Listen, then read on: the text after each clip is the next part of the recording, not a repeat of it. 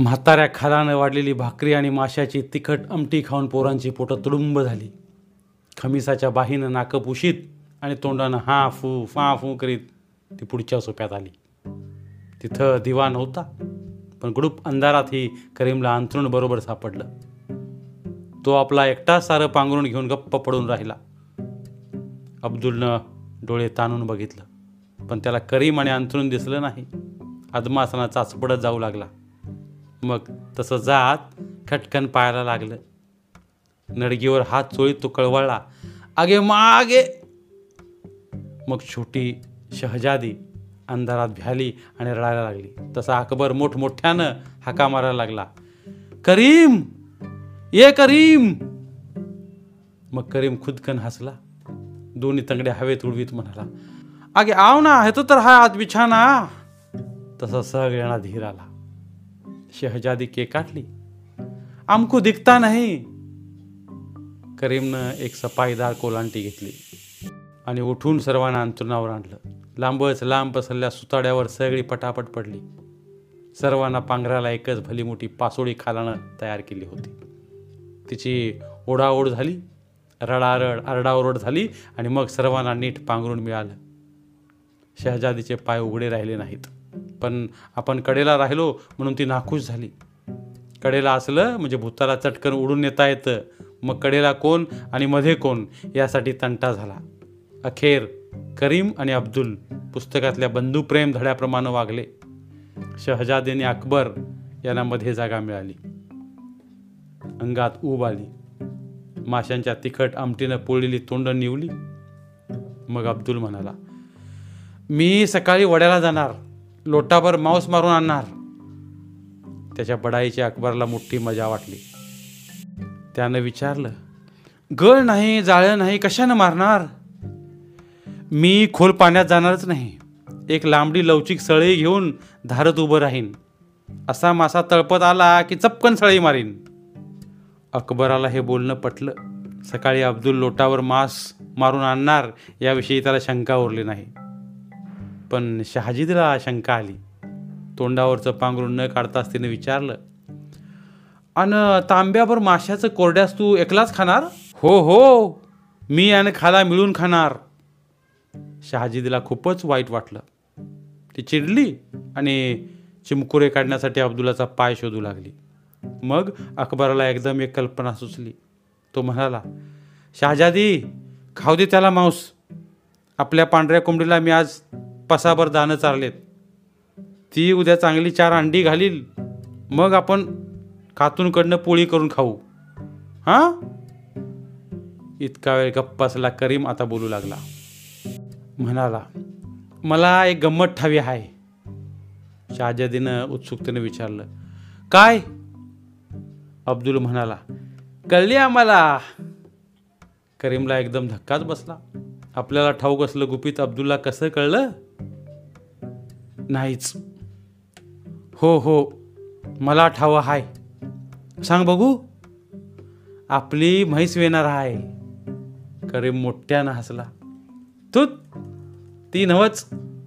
अब्दुला आश्चर्य वाटलं. यापेक्षा आणखी कोणती गंमत असणार? आणि ती फक्त करीमलाच माहिती आहे? मग काय? सांग बघू तू तरी. हरलास? हो हरलो. मेल्या कुत्र्याचं हाडूक चोकलंस? हो हो चोकलं. सांग आता. अरे चिच्छानं आपलं वरलीकडलं शेत बामणाला ऐकलंय त्याचे पोतभर पैसे घरात आहेत शहाजादी अकबर आणि अब्दुल यांच्या आश्चर्याला पारावर उरला नाही. पोतभर पैसे? अगे मागे. शहाजीदीला आपल्या अंधाऱ्या माळीत घातलेला पैशांचा ढीग दिसू लागला. चकचकीत रुपयांचा ढीग आणि मग ती त्यात कुदू लागली. सुखी झाल्यावर धान्याच्या राशीवर कुदावं तशी. अब्दुलनं चिच्याकडून चांगले दोन तांबडे पैसे मागून घेतले आणि ते पेन्सिलीच्या भुकट्यानं घासून घासून चकचकीत करण्याच्या उद्योगाला तो लागला. अकबरनं चिच्या बाहेर गेल्याचं बघून पोत्याची उसन हळूच उसवली. आणि खमिसाचा किसा भरून पैसे घेऊन तो धूम पळाला. वाण्याच्या दुकानात गेला आणि चांगलं ओटाभर डो डाळे चुरमुरे बत्ताशे घेऊन ओढ्यावर गेला. वाळूत बसून सगळे चुरमुरे खाऊ लागला.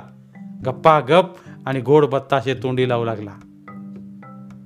करीम चिच्याबरोबर भांड भांडला. म्हणाला आमचा बाप मेला म्हणून तू जमीन विकलीस. माझा वाटा दे. चिच्या रागावला. आणि चिप्पाडानं बडवू लागला. तसा करीम त्याच्या मनगटाला कडकडून चावला. मग खाला आली. तिनं भांडण सोडावलं. करीमला अर्ध पानं पैसे मिळालं. ते घेऊन तो अंड्याचा व्यापार करण्यासाठी मुंबईत जायला निघाला. गाडीत बसला. झुक झुक झुक झुक. गाडी चालू झाली. हादरे बसू लागले. पाळणा हलू लागला आणि मग करीमला झोपच लागली. तांबडा पैसा चकचकीत करता करता अब्दुल झोपला. चुरमुरे खाता खाता अकबर झोपला आणि पैशाच्या ढिगात कुत्ता कुत्ता दमून शहजादी झोपली. ती बापा वेगळी चार पोरं कुत्र्यांच्या पिल्लांसारखी एकमेकांच्या गळ्यात गळे घालून झोपली. अगदी गाढ झोपली. मग दंडकीच्या दोन्ही खिशात हात घालून पायातल्या नव्या जोड्याला फटाक फटाक आवाज करीत बाबाला लाला. चूळ भरून खाना खाण्यास बसला. लामण दिव्याच्या उजेडात मटामटा खाऊ लागला. म्हातारी खाला त्याच्या पुढंच बसून राहिली होती.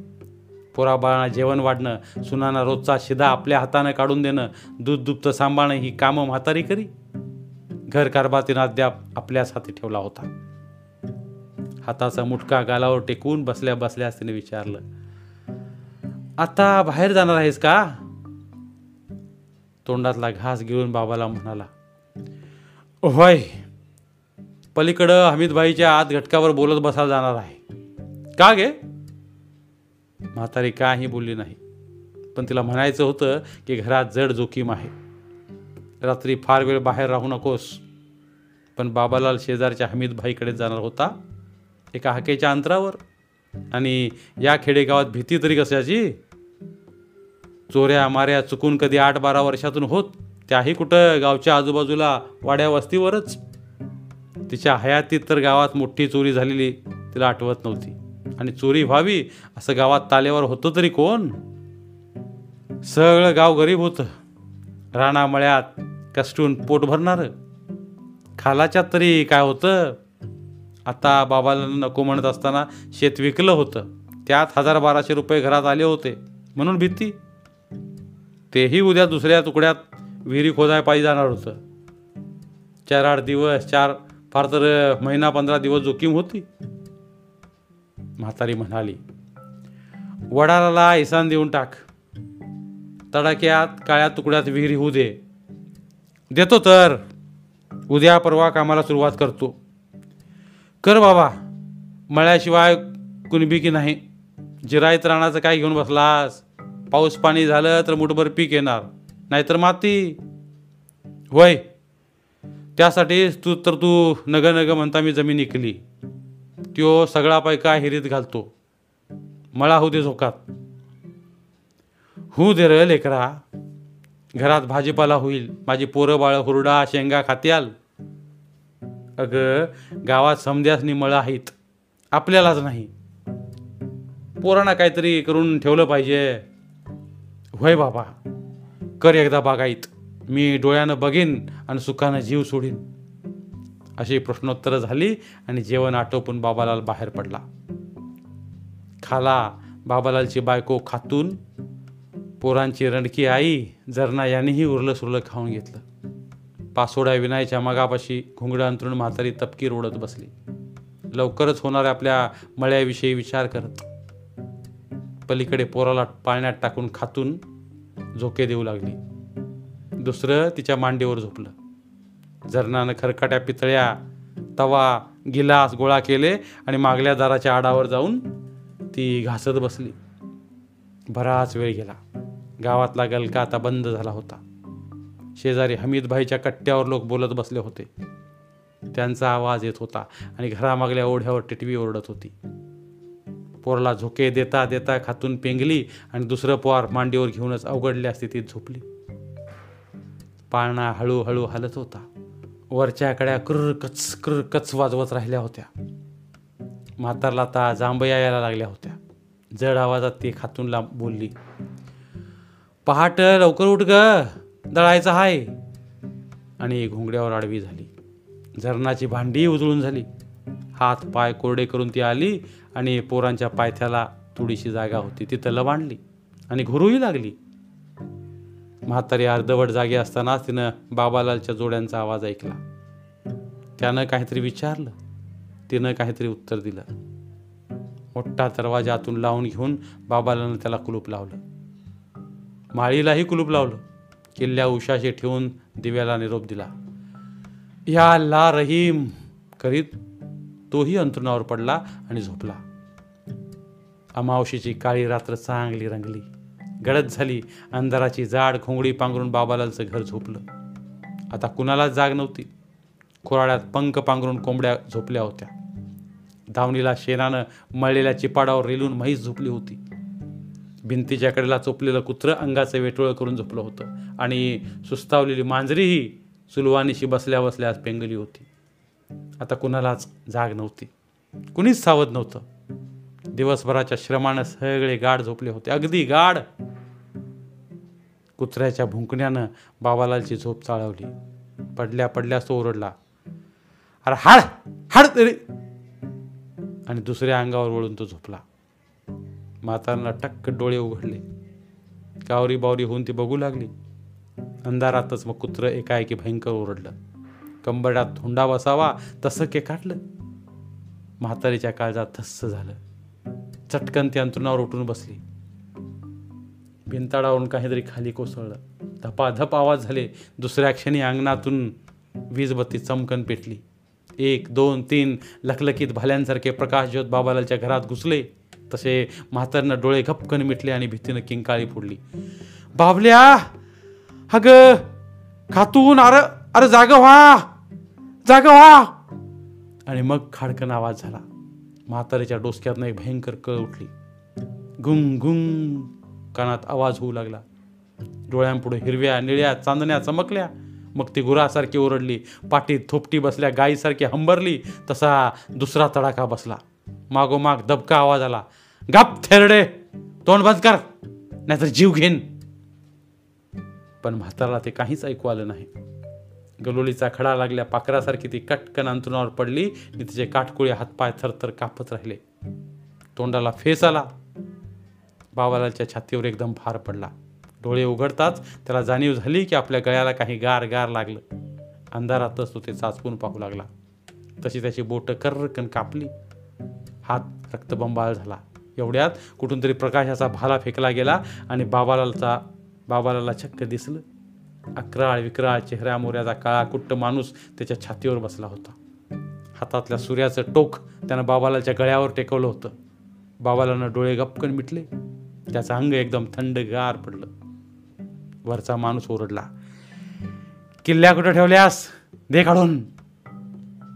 ते ऐकू आलं किल्ल्या काढून दिल्यापासून गत्यंतर नाही हेही समजलं. पण बाबालालचा हात हालेच ना. तोंड उघडेच ना.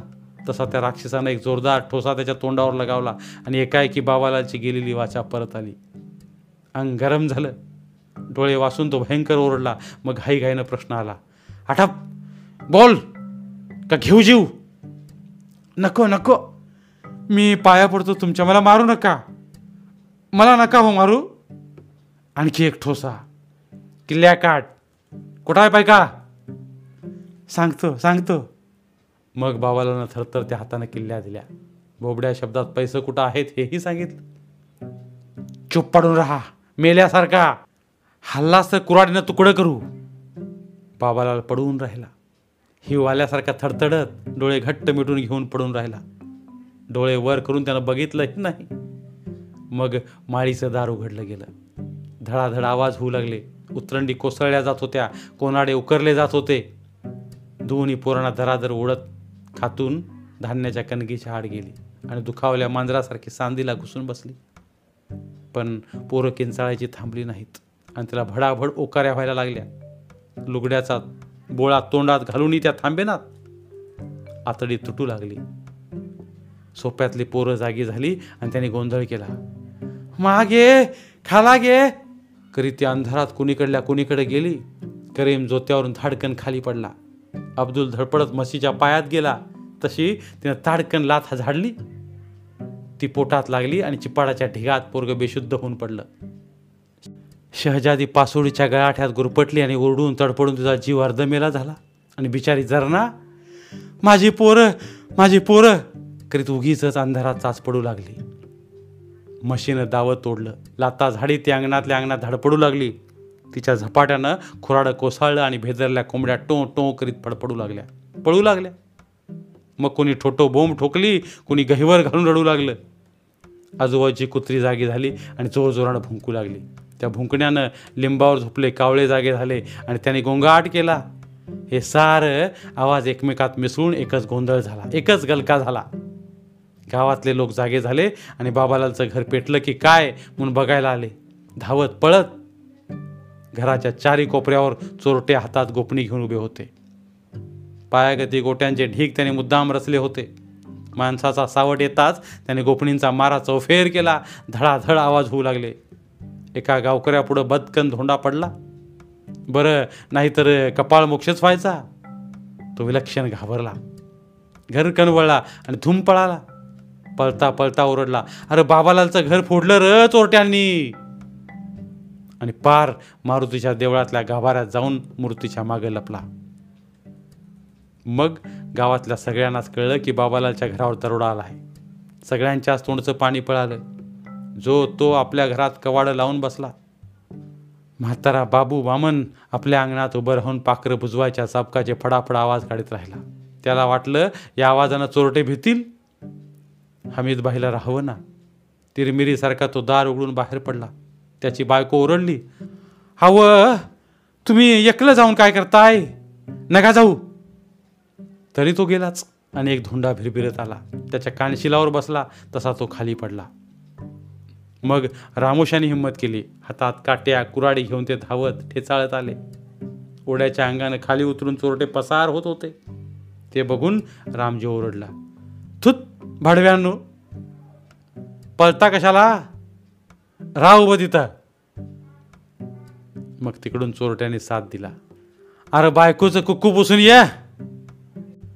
आणि गोफणी सरसालून त्याने दगडांचा भडीमार केला. गारा पडाव्यात तसे गोटे पडू लागले. रामोशांचे अंग ठेचून निघाली. तेव्हा तेही धुमतकाट घराकडे पळाले. रामजी म्हणाला अरे गडी मांदाल दिसत्यात.